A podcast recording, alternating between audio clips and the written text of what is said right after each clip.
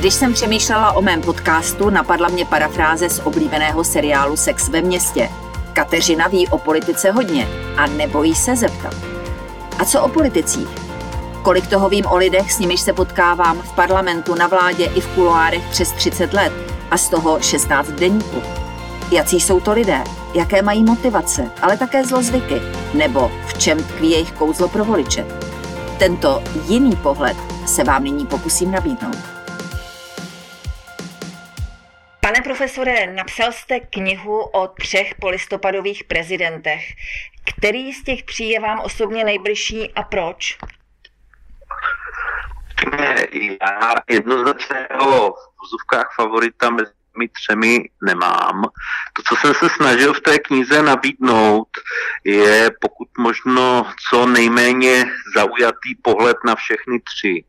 Všichni 3 určitým způsobem se zapsali do české polistopadové i předlistopadové politiky, zanechali tady určitou stopu, která může být nahlížena někdy pozitivně, někdy negativně.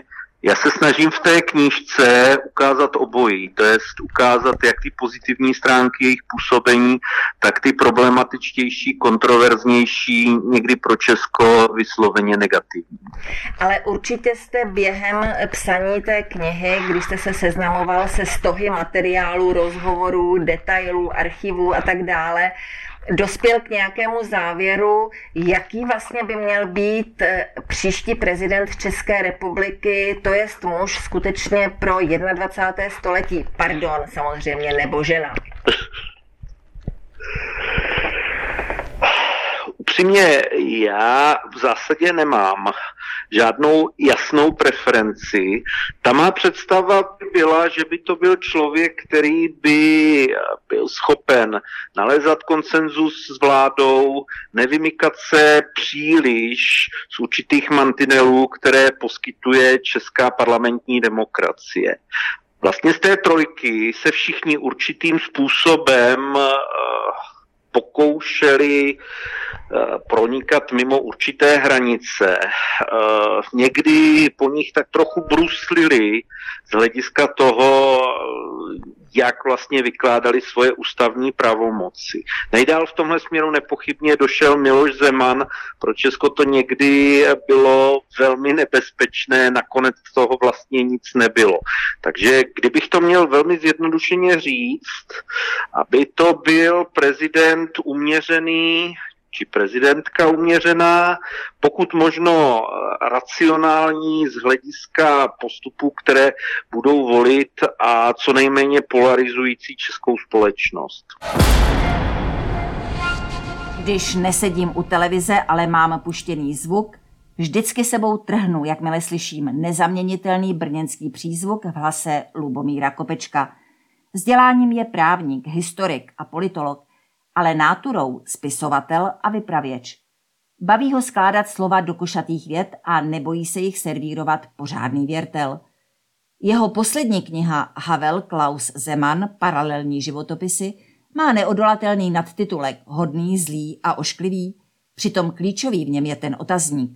Jistě by bylo jednoduché přiřadit jednotlivé přívlastky 1., 2. a 3. českému prezidentovi, ale právě to profesor Kopeček nedělá.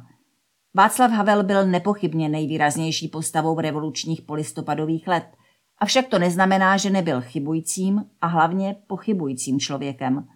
Kopeček, který se věnuje i rodinnému zázemí 3 hlav států a jejich milostnému životu, připomíná například nemanželské Havlovy vztahy a mezi nimi ten s Jitkou Vodňanskou, s níž čekal dítě, které ale po dohodě nepřišlo na svět.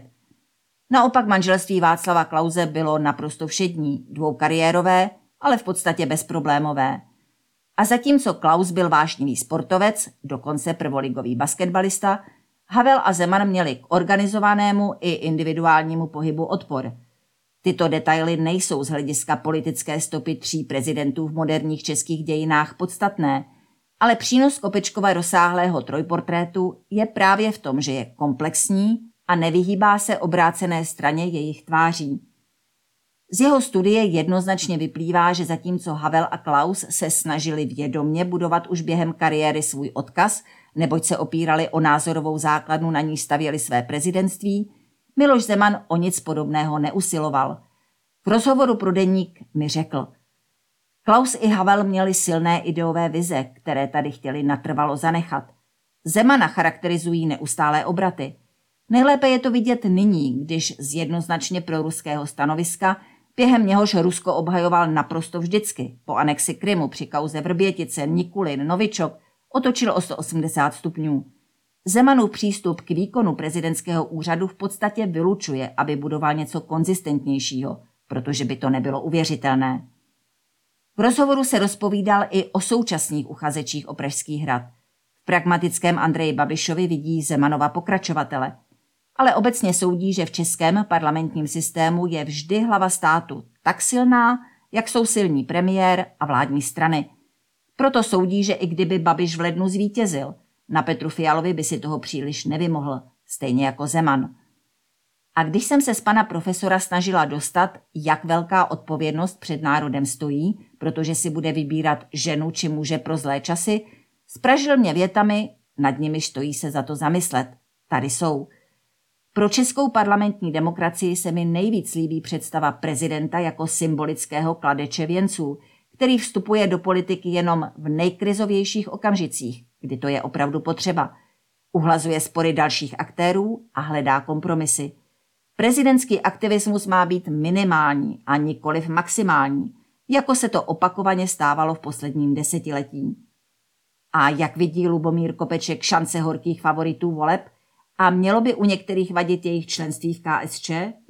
Detaily se dozvíte v rozhovoru na deník.cz.